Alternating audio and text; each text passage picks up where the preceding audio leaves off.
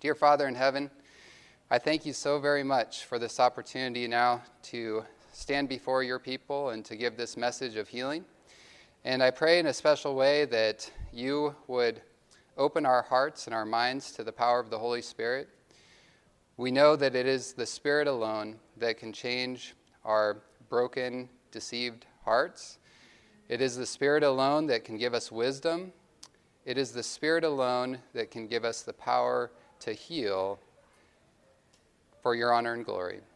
So I pray now that as we spend these few minutes together, that your power would be present and that you would allow me only to speak those words that you would have me speak and allow the thoughts and ideas to come to each listener as you would. We pray in Jesus' name. Amen. All right, so let's start by looking at the overview of what this um, hour is going to be all about. So, we're going to look at what is love.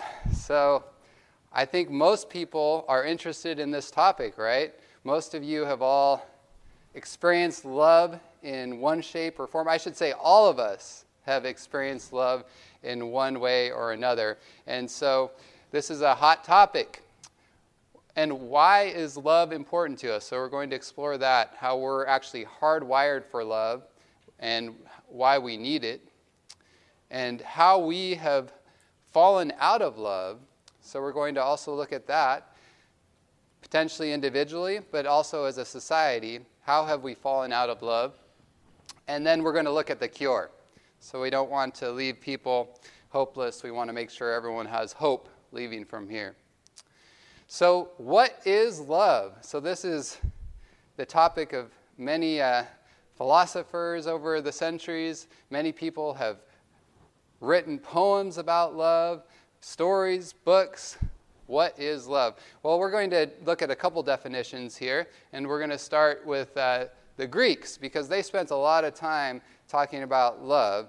People like Socrates and Plato and other philosophers. So, in, in Greek, you had four types of love eros, agape, philia, and storge. So, what are these different types of love? Well, agape is an unconditional, self sacrificing love, the type of love that a spouse would have to another spouse, or our, our love for our children, a love of God to man and man to God, to will the good of another. So, that's agape type love. Philia, on the other hand, is affectionate regard, friendship, not necessarily unconditional, or self sacrifice. Think of affiliating with somebody. That's where that word affiliating comes from, right? Philia. And eros is used in regard to mostly sexual passion. And storge is what they call common or natural empathy, generally in the context of family, also known to express mere acceptance or putting up with situations. So I'm sure most of you that ha- have children can understand this one well. You might say, you know what, right now, I'm not feeling that agape towards you, but I'm storehaying you.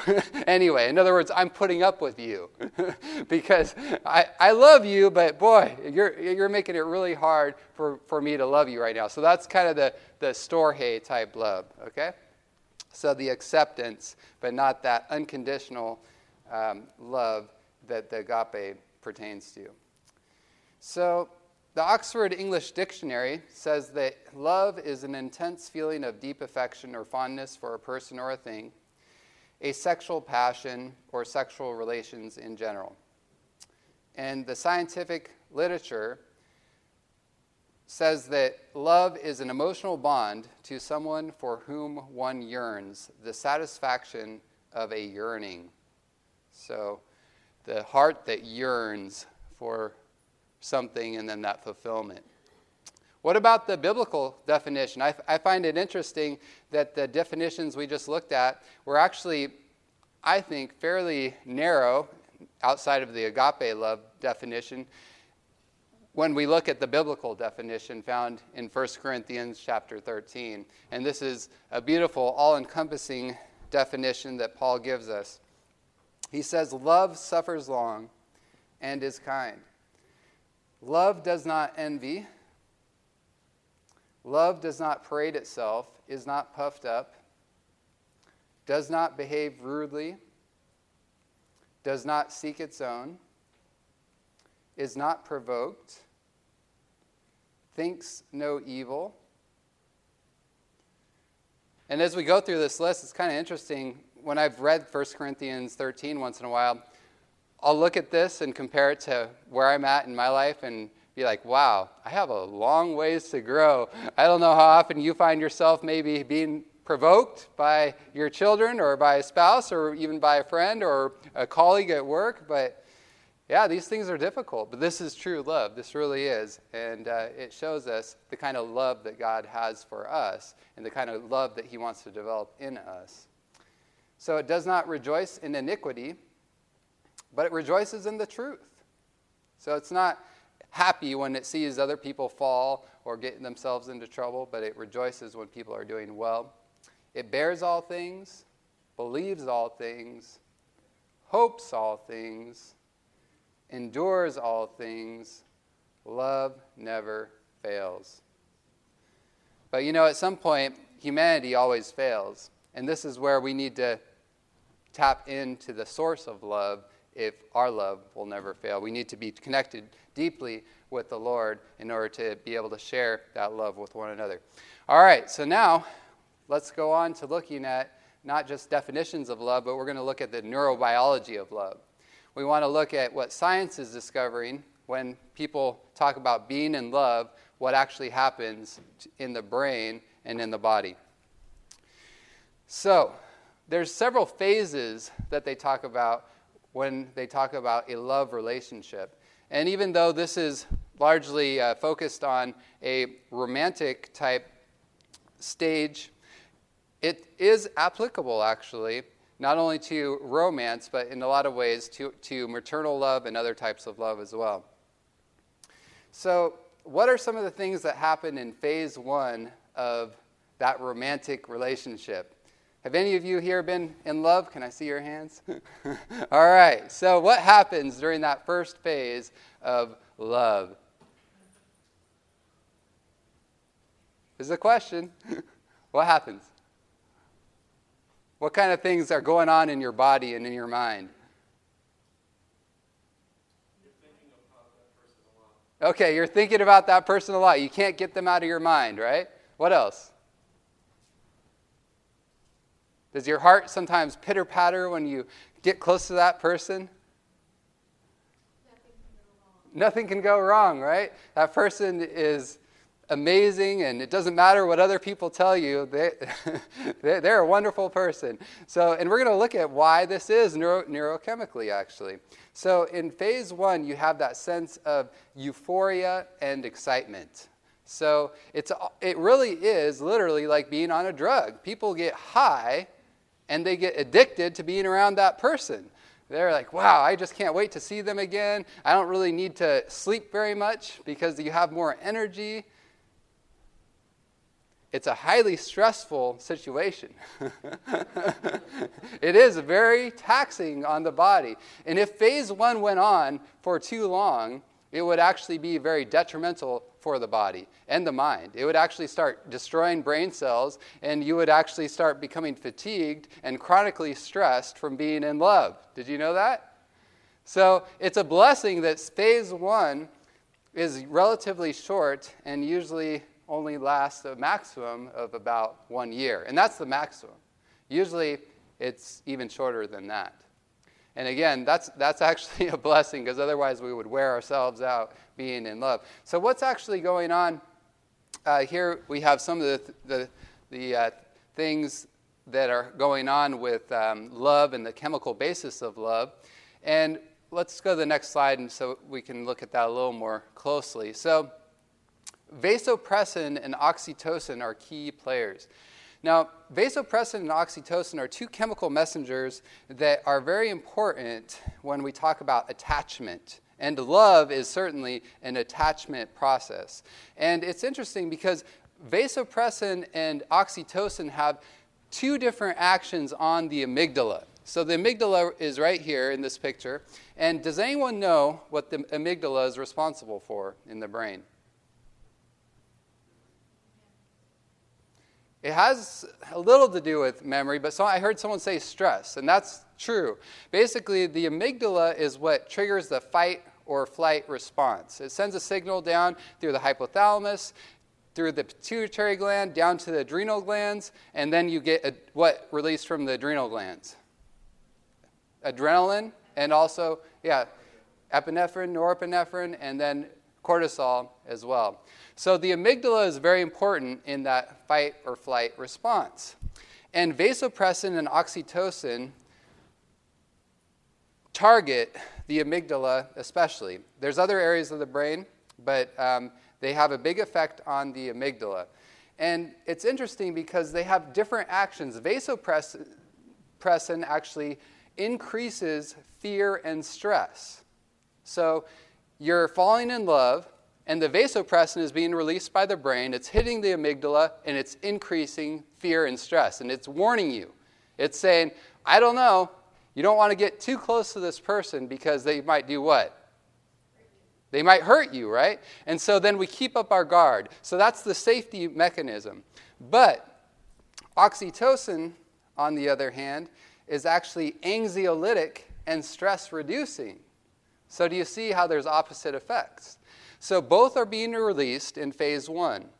And so you have the battle going on. Okay, is this, going, is this relationship something to be more afraid of, or can I actually start trusting this person?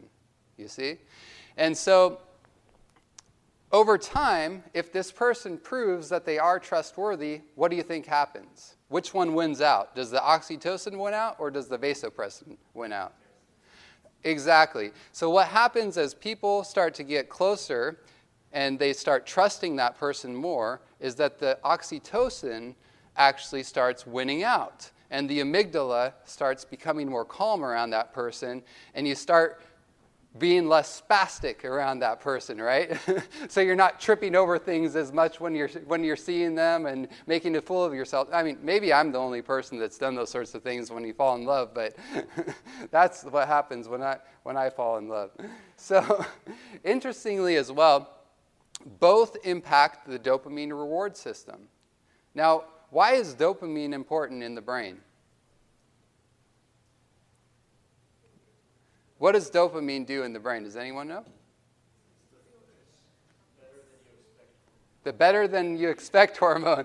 That's good. I like that. So, dopamine motivates you, and it motivates you a certain direction. So, of course, it's going to motivate you to spend time with that person. It's going to motivate you to think about that person. It's going to motivate you to buy flowers for that person. It also is very much involved in this, a sense of euphoria and excitement that we talked about.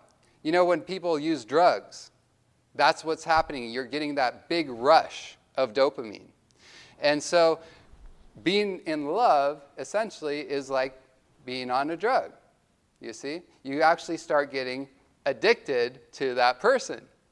So that, this, this is what makes love an obsessive, rewarding experience. And I say obsessive because also dopamine is usually involved when we talk about ruminating type thoughts. And so you can't get that person out of your head. So you keep obsessing about them, you keep thinking about them. All right, so that's just phase one. Let's look at phase two. Phase two is passional love, what they call passional love.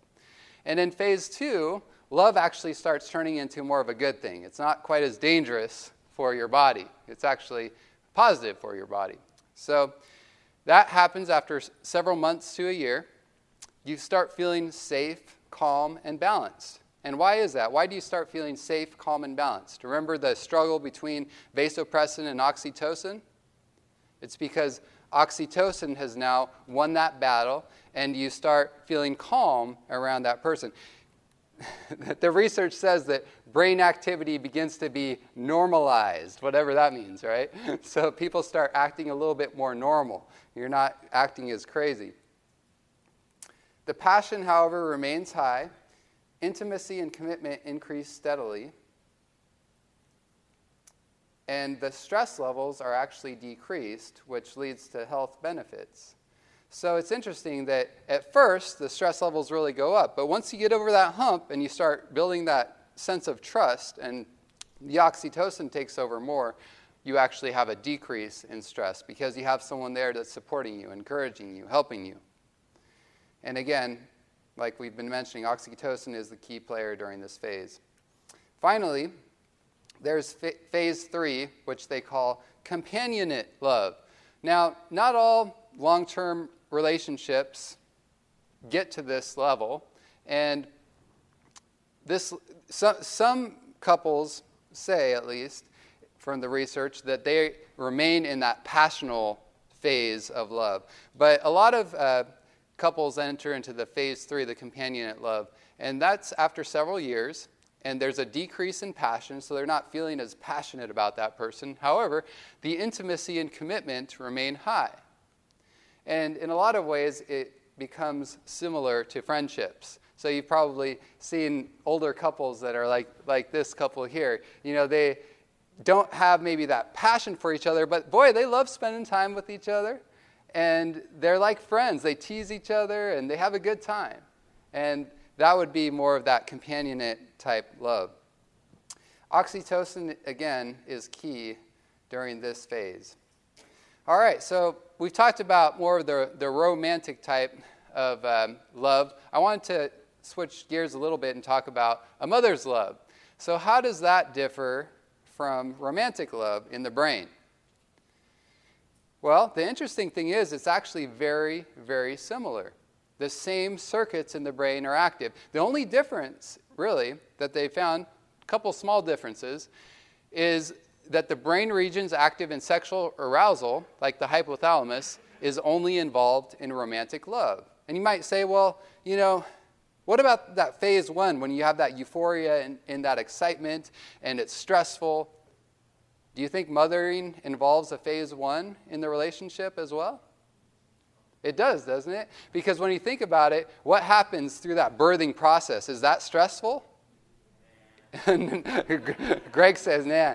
But after watching my, my poor wife go through that, and by, by going through it myself, I can guarantee that, uh, yes, it is a stressful process, but it's also an exciting and beautiful process, too, isn't it?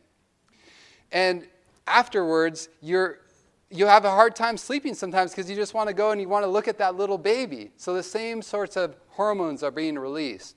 And again, the only real difference in the, in the brain is that that area of sexual arousal is not involved. And the other thing that's interesting with mothers is that there's a part of the brain that is involved with rec- recognition of facial expressions that's much more active in mother, mothering type love as compared to uh, romantic love. And that's interesting to me because mothers need to be what? Especially attuned to their children's expressions, right? They need to be watching, okay, is my child hungry? Are they happy? Are they angry? What's going on here so that I can meet the needs of the child? All true love activates areas of the brain rich in receptors for the attachment mediating neurohormones oxytocin and vasopressin. So basically, what we're saying here is oxytocin and vasopressin, but especially once you get in that long term relationship, oxytocin is a key player when it comes to love. And I want you to keep that in mind because that's going to be key to some of the things we're going to discuss later on. Now, this is kind of interesting when we talk about unity in love and having that sense of oneness. Why is it that when we get married, for example, and we fall in love, that we actually start losing, in a lot of ways, that sense of self, and we almost tend to melt into the other person's uh, personality, so to speak, and, and we, we have that sense of unity. There's actually a neurophysiological reason for that.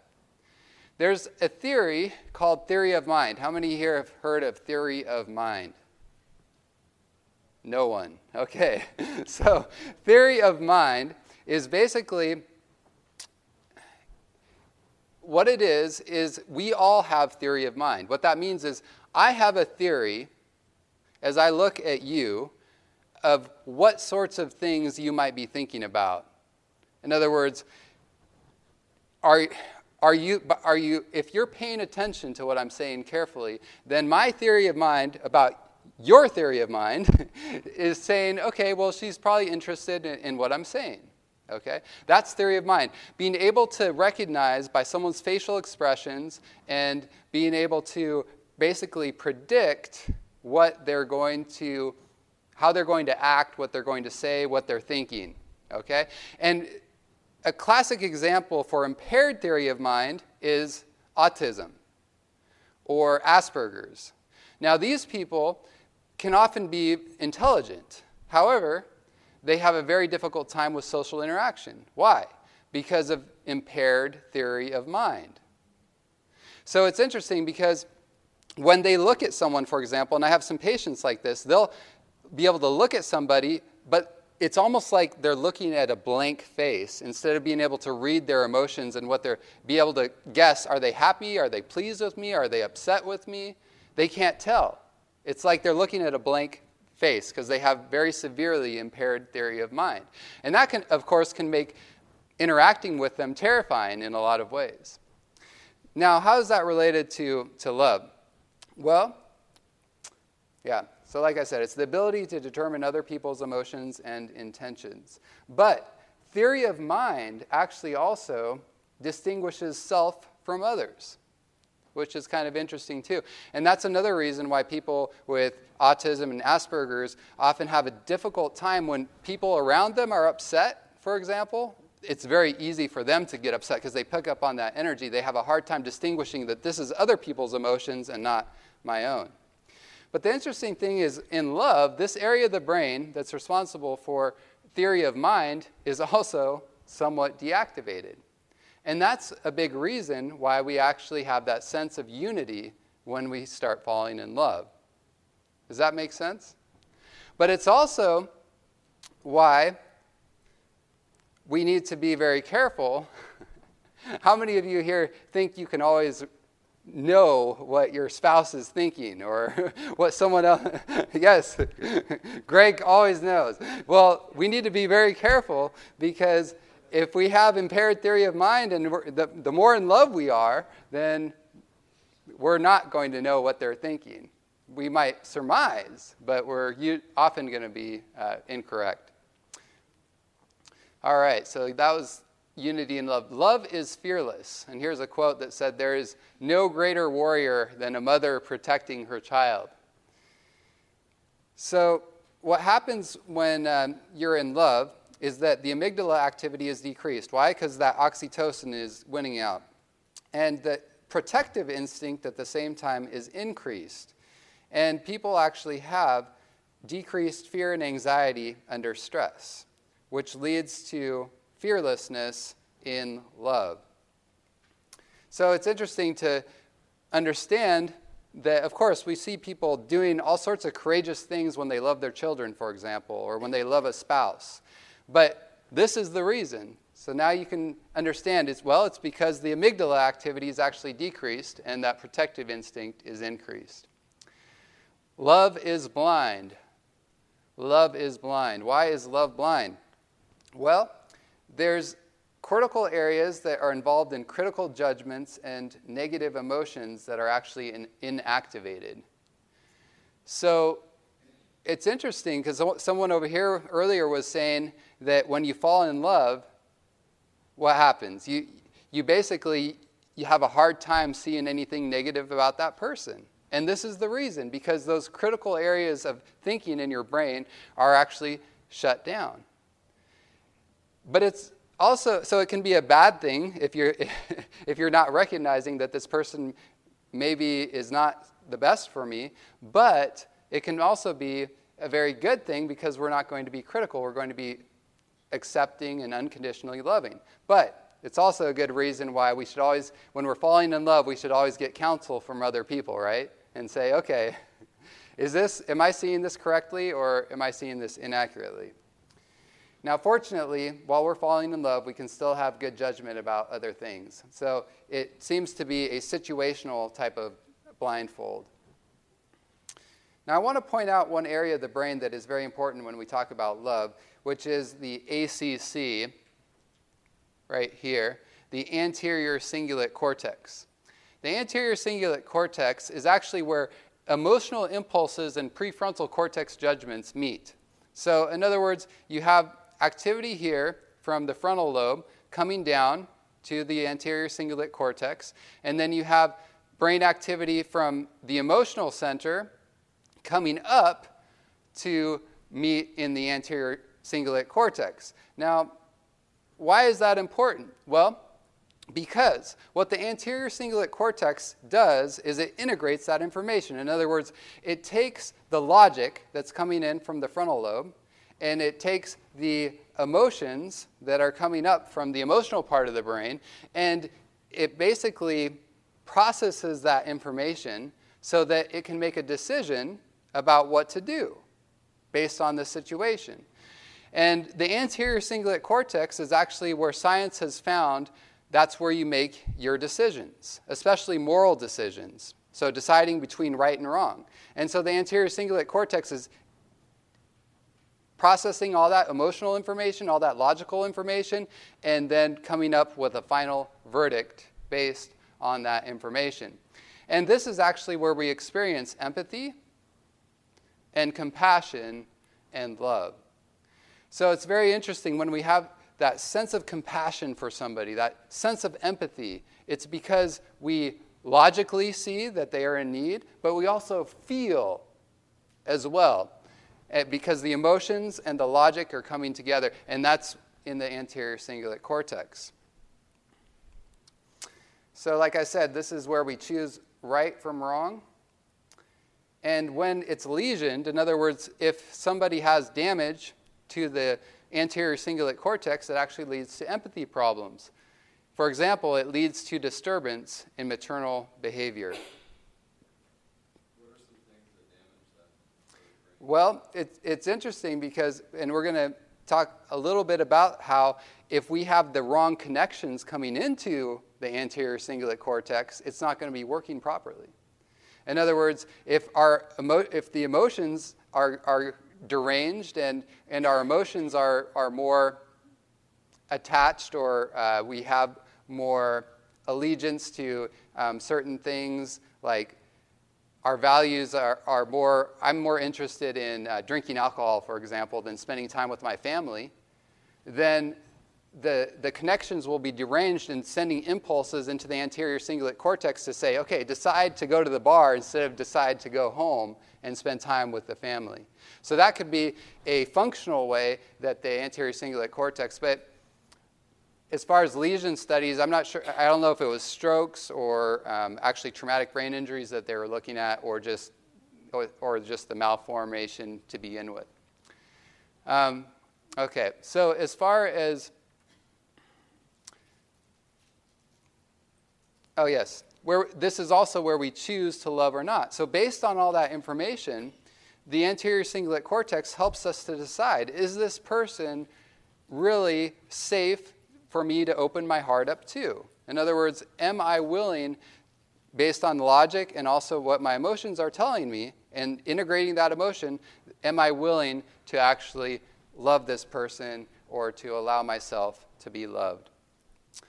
All right, so what are some of the benefits of love? Well, I don't have to harp on these things. I think it's pretty obvious. You get pleasant feelings, it's rewarding, governs behavior, motivates us to action, helps self regulate emotions. So, if we truly love somebody, we're going to be willing to deny self oftentimes and say, I'm going to do this for the good of my child. I'm, I'm willing to deny myself sleep so that my child can be fed at night.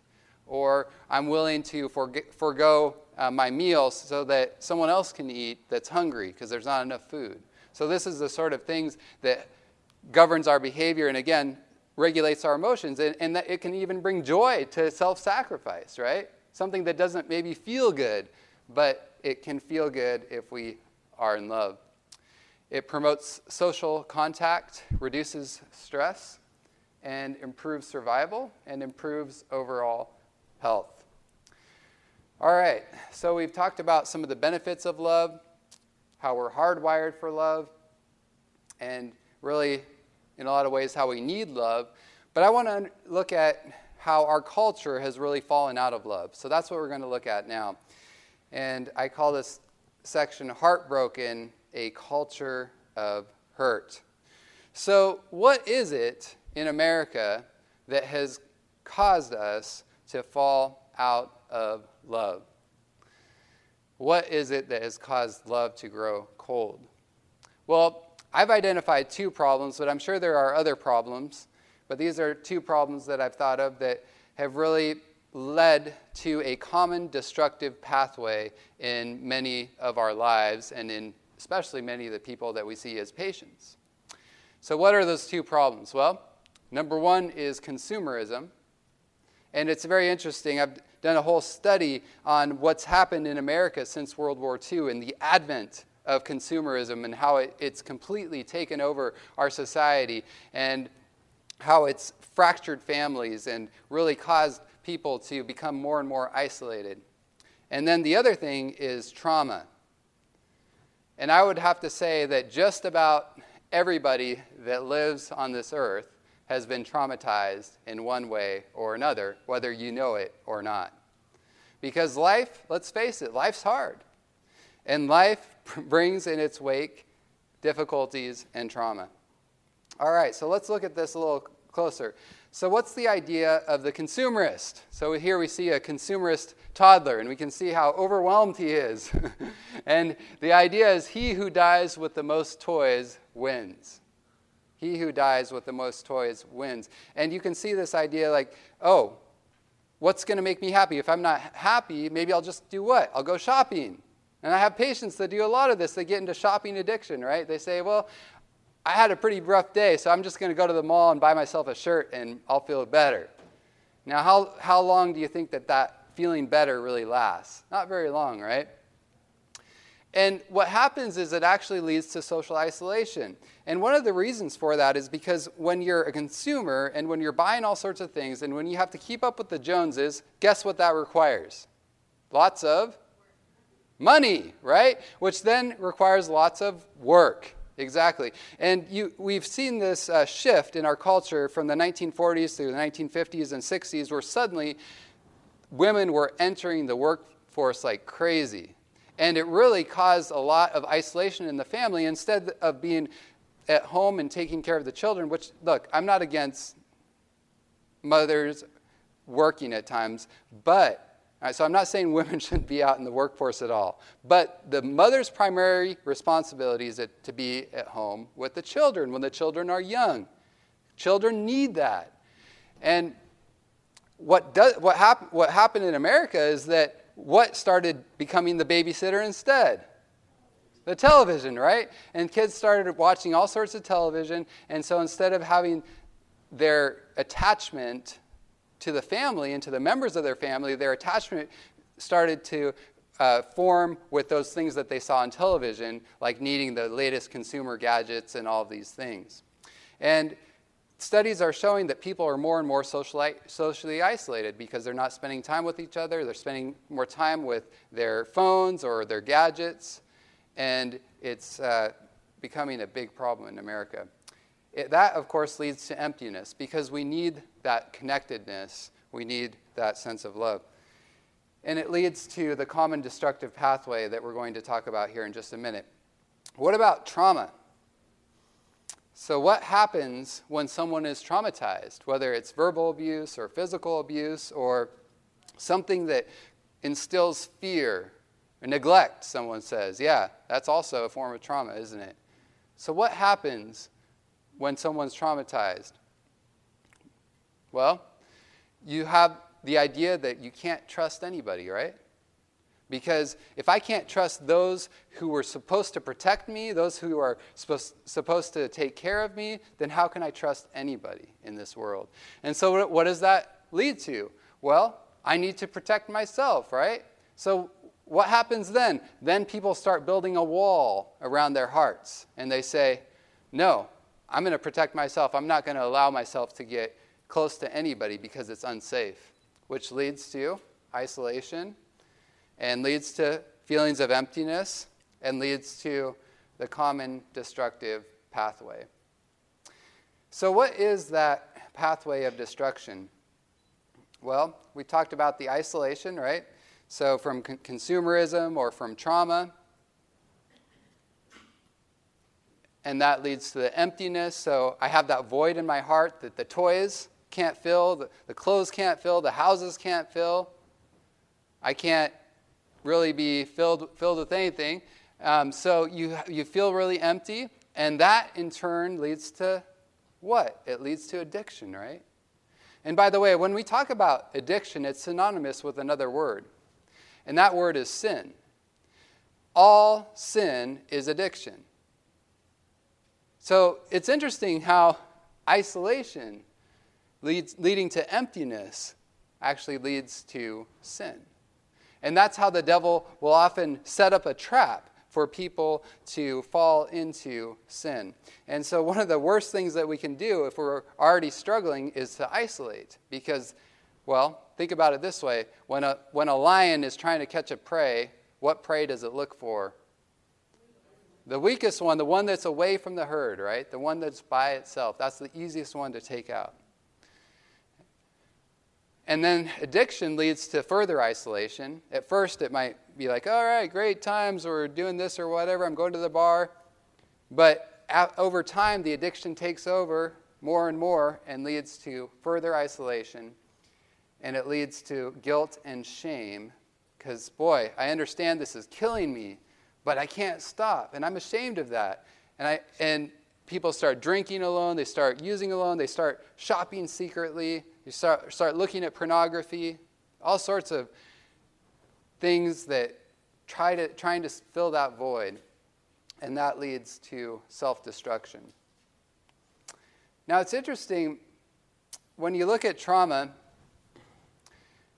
the quantity and quality of maternal care actually determines adult social competence. So, if children are not properly cared for as um, youngsters, then they will have a very difficult time being socially competent as adults. Neglect and abuse can do what? Can cause bonding systems to develop abnormally. So remember those bonding systems that we were talking about, that vasopressin and oxytocin system that allows us to actually experience healthy love and connectedness with one another, if we don't actually develop that as children, it becomes very, very difficult to develop later on in adulthood. At the same time, you have an increased amygdalar activity and damage to frontal cortical pathways. So remember, the amygdala was responsible for what? Fight or flight, right? So the amygdala is responsible for triggering that fight or flight response. So basically, what happens when you're traumatized is that fear, that natural fear response is going to be increased dramatically. And I see that all the time with patients where they'll come in and they, they look like a scared mouse almost because they've been so traumatized by what they've gone through in their past. And at the same time, it also damages the frontal cortical pathways, which is the logical part of the brain. So, what you end up getting is, is you have overdeveloped fear circuits. So, you have all these, remember, those connections coming into the anterior cingulate cortex from the emotional part of the brain? Those are going to be more fear connections instead of love connections and trust connections. And then you also have malformed reason and judgment circuits. It's very easy to be critical of people and their problems. But boy, when I talk with people and I realize how much trauma is out there, how much abuse is out there, I say, wow, I think I would be doing a lot worse if, if, I, if that happened to me. It's amazing, based on, especially when we look at this neuroscience, how well that a lot of people actually do end up doing. I think that's only by the grace of God. Because it destroys the brain. And overall, you get those underdeveloped love circuits. But of course, we have that sense of a need for love. Human beings have an intense need for connectedness and love. Emotional isolation leads to feelings of emptiness, and we seek other sources to fill the void. And drugs, sex, aggression, gang activity, and any addiction I mean, there's so many addictions out there nowadays. People look, they, for things to fill that emptiness. But you know what? They do not, especially when you've been traumatized, They do not want to turn to the very source that they need, which is true love. Why is that? Because remember, they've been traumatized. they they're afraid to open their hearts because they think, I'm going to be hurt again. The same thing is going to happen again. I'm not willing to make that decision to trust. So addiction becomes love's substitute. It's interesting because the same reward pathway, remember we talked about that reward pathway, especially in phase one of love, right? How people get that euphoria and that excitement and they have that rush, that dopamine rush. Well, that's the same reward pathway that takes place when people are engaging in addictive activities. You get that dopamine release, and it leads to temporary exhilaration and euphoria. I'm going to take questions at, the end, okay? But where does addiction fall short? Because obviously, addiction doesn't fill that sense of need for love in our heart. Well, what happens is addictive drugs actually overstimulate the reward center. So basically, when you fall in love, and especially once you are that stress level kinds of comes down and you're at a more healthy state of love, not such a stressful state of love, then you still get some dopamine release when you're around that person, but it's not nearly as much as when you're in addiction. Again, dopamine is not bad. It motivates us to do things, it uh, makes something feel exciting and enjoyable. But when you get too much, that's a problem because what does it do? It shuts down the frontal lobe, and at the same time, it overstimulates that emotional part of your brain, which leads that emotions to become stronger than your logic and reason. Okay?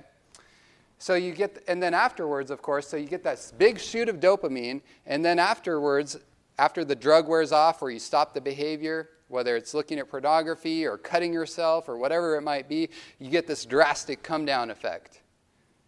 And that feels horrible. So then afterwards, you feel even more empty than you did to begin with. And it damages the frontal lobe. And after the fact, what happens after the fact? After the fact, there's no connectedness, right? So you feel even more empty. And that's true even with television. And that's why, for example, with television, people watch the television and it's stimulating some dopamine release. But then after you shut that TV off, the dopamine levels go down and especially if you're alone in the room, you actually feel worse after turning the TV off than you did when you were watching the TV. Why? Because number one, less the dopamine come down, but then also because you're just alone. You're, you're realizing what I just did didn't really bring me connectedness or fulfillment. So, in the end, it leads to more intense feelings of loneliness and emptiness and leads to further seeking to fill the void. All right, so I promised that we would definitely get to the solution, and that's where we want to talk about how love is the ultimate solution and how we can actually share that love and experience that love and why love is the solution. All right, so remember, the anterior cingulate cortex is the heart of love. So that's where the emotional impulses and the prefrontal cortex judgments meet. So remember, the emotions coming up from the bottom, the frontal lobe impulses, the logic coming down, and the ACC integrates all that information and makes the best decision on that information. So that's where we decide if we will allow ourselves to be loved or not. But what happens if only fear impulses are coming into the anterior cingulate cortex. And on top of that, the frontal lobe is not working very well because you've been traumatized. What's that? Panic attacks. Yes, panic attacks, especially when you think about getting close to somebody. The clo- and I've seen this where, where people are, are, they logically know this is a really healthy relationship for me. And this could actually be, in a way, a healing type of relationship if I would allow myself to get closer. But they, have the inability to let their guard down because their fear, because the impulses from the amygdala are so strong, those fear impulses, that they're overwhelming the anterior cingulate cortex. And the anterior cingulate cortex says, No way are we going to go there because this is too scary. So, what is the deciding factor? We basically discussed that. So, how do we break that loop? How do we break that loop? How do we actually fix that problem when we've been traumatized or when we've gotten into the addiction cycle, for example, and we're just, our allegiance, our values are more focused on um, buying things or getting things or alcohol or drugs or whatever it might be. Well, it's interesting because all drugs of abuse have profound effect not only on that dopamine system but also on the oxytocin system. And remember, the oxytocin system is the love, very much involved in love. Additionally, ecstasy and fantasy, these are drugs, stimulate oxytocin systems, causing prosocial and empathogenic effects. So these people that sit around and do ecstasy, they're often massaging each other and, uh, and showing this false love. It's not true, genuine love, but it's a chemically induced sense of love. Recent studies show exogenously delivered oxytocin, in other words, oxytocin that they give people as medicine, inhibit stimulant and alcohol self administration, alter dopamine response, and prevent stress and relapse to drug seeking. So essentially, what, that, what that's saying is when they give people doses of oxytocin, then people lose the interest in drugs. Does that make sense? Because they're starting, their brain is thinking, oh, I'm starting to get what I really need. I'm starting to get love, even though I know this is still chemically induced. But it's interesting when we start looking at, at how this could relate to love. Oxytocin, therefore, has fascinating potential to reverse the corrosive effects of long term drugs of abuse on social behavior and to perhaps inoculate against future vulnerability to addictive disorders. So, isn't that interesting? So, they're studying oxytocin, chemically induced oxytocin, to get people over addictions. I know a cheaper way of allowing people to get oxytocin. Do you by now in the lecture? What, what is that? How could people experience oxytocin? Exactly, by experiencing true love, right? Isn't that amazing? All right, so let's look at this uh, little experiment that they've done on rats. Well, you've probably heard of the war on drugs that was launched in uh, the 1980s. And basically, the war on drugs was based on the premise that drugs drive addiction. People might, if you ask somebody, well, why do people use drugs? Then people, most people would say, well, of course, because drugs are addicting and they make you want to come back for more. Okay, but let, let's look at if that's truly the full story. Here they put uh, rats in a cage. They put them alone with two water bottles. One was uh, laced with uh, one just water, and one laced with cocaine or heroin. So, what was the outcome of this experiment? Well, basically, all the rats that uh, were in this cage alone got addicted to the drugs and eventually overdosed and killed themselves. Okay? But there was a researcher, and he, he thought about this and he said, Well, this is interesting because these rats, they're all alone, they're all isolated. What would happen if we did the same experiment, but we put them with other rats? Okay, so check this out. So, what he did is he built Rat Park. so, Rat Park was this fun place for rats. It had all these uh, ramps and enjoyable things, and um, the rats got to enjoy each other. And so, this was uh, Bruce Alexander. So he built Rat Park, and what was the outcome? So again, they had the choice between the drugs or the water. So all rats tried both water bottles. So they all tried the drugs, right? But most rats actually shunned the drugged water. Isn't that interesting? So they didn't all get addicted and die. And less than a quarter of the drugs were consumed, and none of them died. Isn't that interesting? Why is that? Because they had the connectedness that they needed, they weren't isolated. All right. Bruce Alexander decided to take the experiment one step further, and he reran earlier experiments. And he isolated the rats for 57 days. So he, he got them addicted, basically, in that isolated cage with the drugged water. And they were there for 57 days, probably almost to the point where they were about to overdose and kill themselves. But then he put them in Rat Park. So he said, What if they're already addicted and then we put them into Rat Park? What happened then? Well, the outcome was that, of course, there were some withdrawal symptoms, but pretty soon these rats actually stopped their heavy use of drugs. Why? Because they were being fulfilled in other ways. And they went back to their normal rat life. And they were essentially saved by the good cage. Now, you might say, well, I'm no rat. And that's true. We're not rats, right? We're a lot more sophisticated than rats. But you know, there's another social experiment that took place in Vietnam. And people were taken out of their comfort zone and they were essentially isolated in a place that they were very uncomfortable and stressed out. And what happened over there is that a lot of people started using heroin. 20% of soldiers became heroin addicts, and 95% of the. Okay, but here's the amazing thing is that after they came home from Vietnam, 95% of the addicts simply stopped when they returned home. Isn't that amazing? Essentially, because they got back connected with their families, with their country, the stress level went down when they came home heroin obviously is a very addictive substance, and they were just able to stop like that because they had what, more of what they needed. All right, so I'm seeing I'm running short of time, and I still have a few slides. There was another experiment that I'm not even going to cover today um, about Portugal. Essentially, in that experiment, they said, okay, you know what?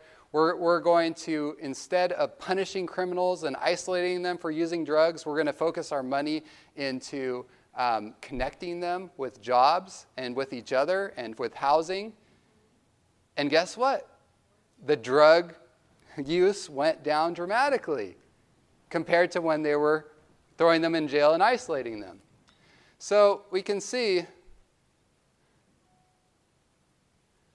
that in this age of loneliness, what is the opposite of addiction? Is the opposite of addiction sobriety? What is the opposite of addiction? That's right. It's relational connectedness.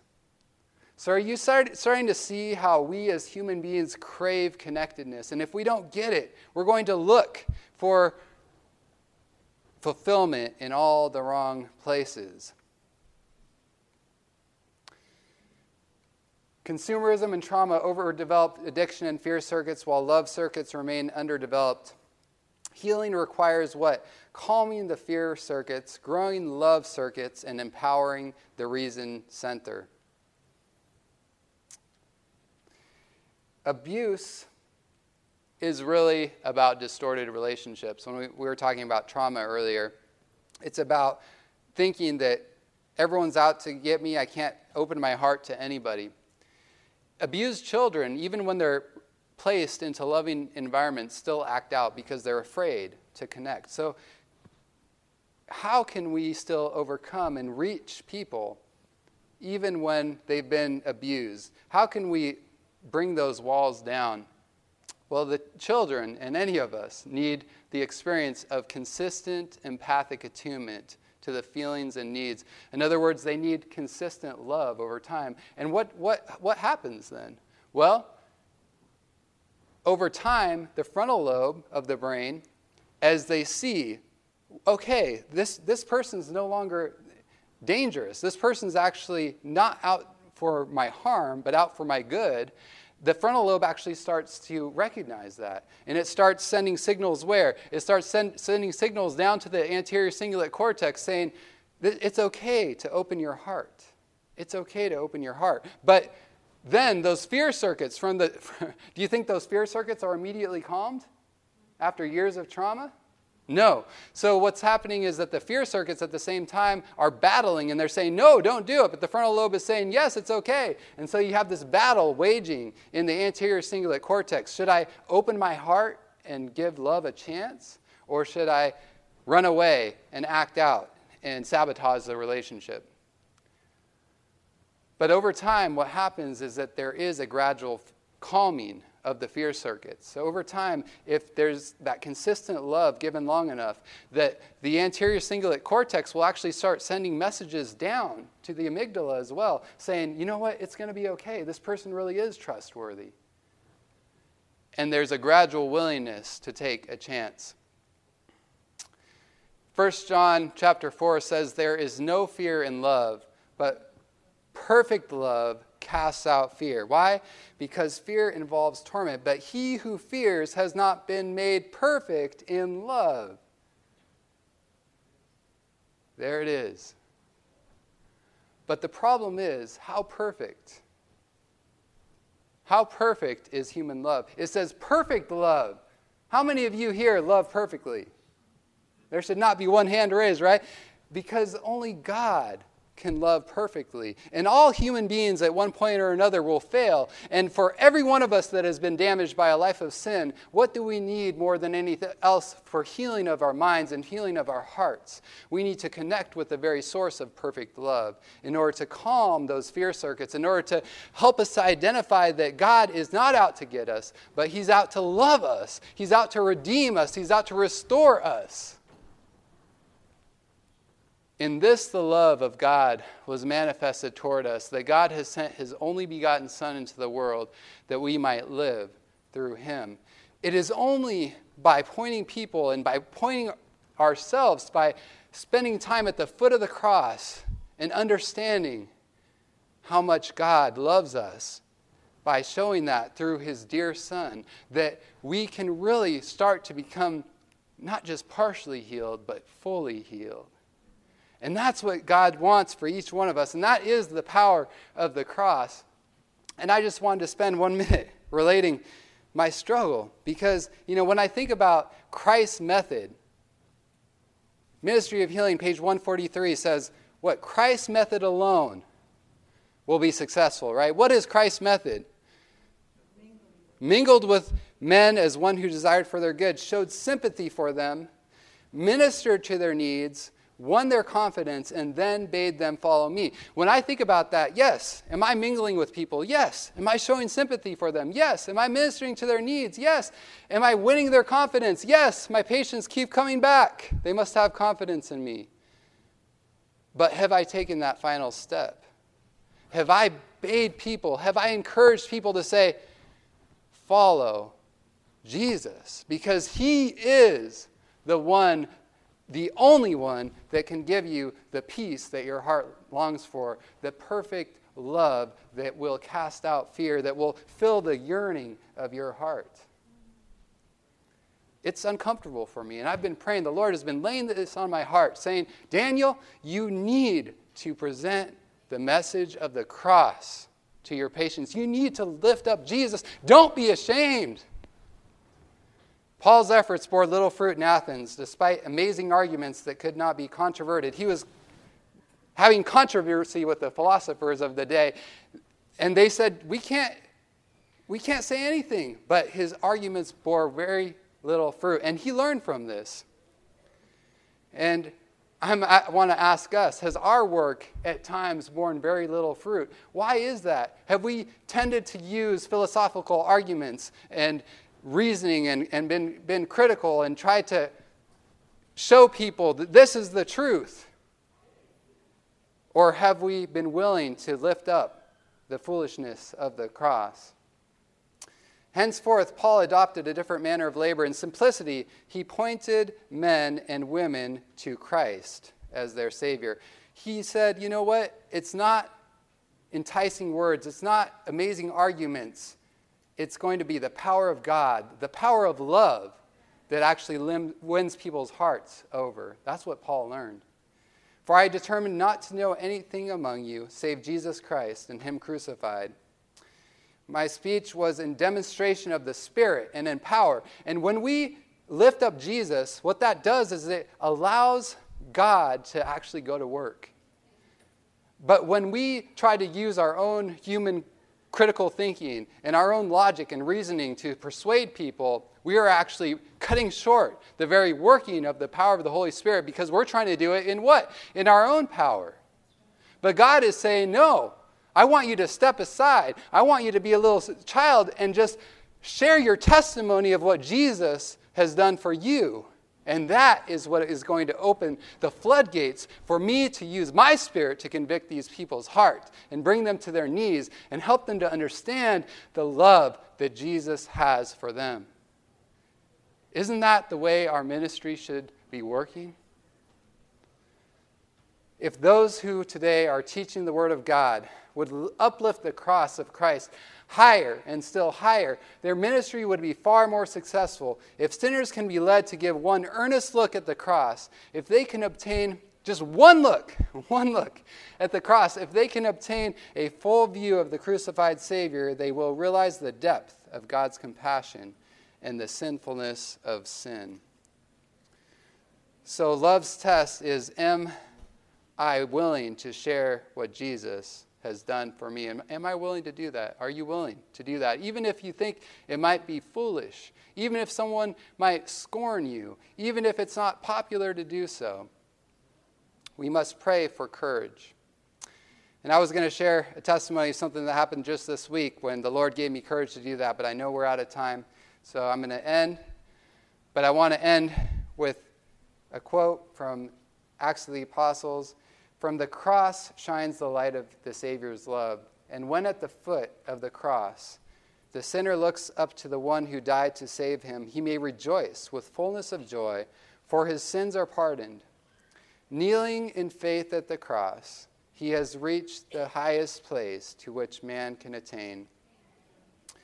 Through the cross, we learn that the Heavenly Father loves us with a love that is infinite. Can we wonder that Paul exclaimed, God forbid that I should glory, save in the cross of our Lord Jesus Christ?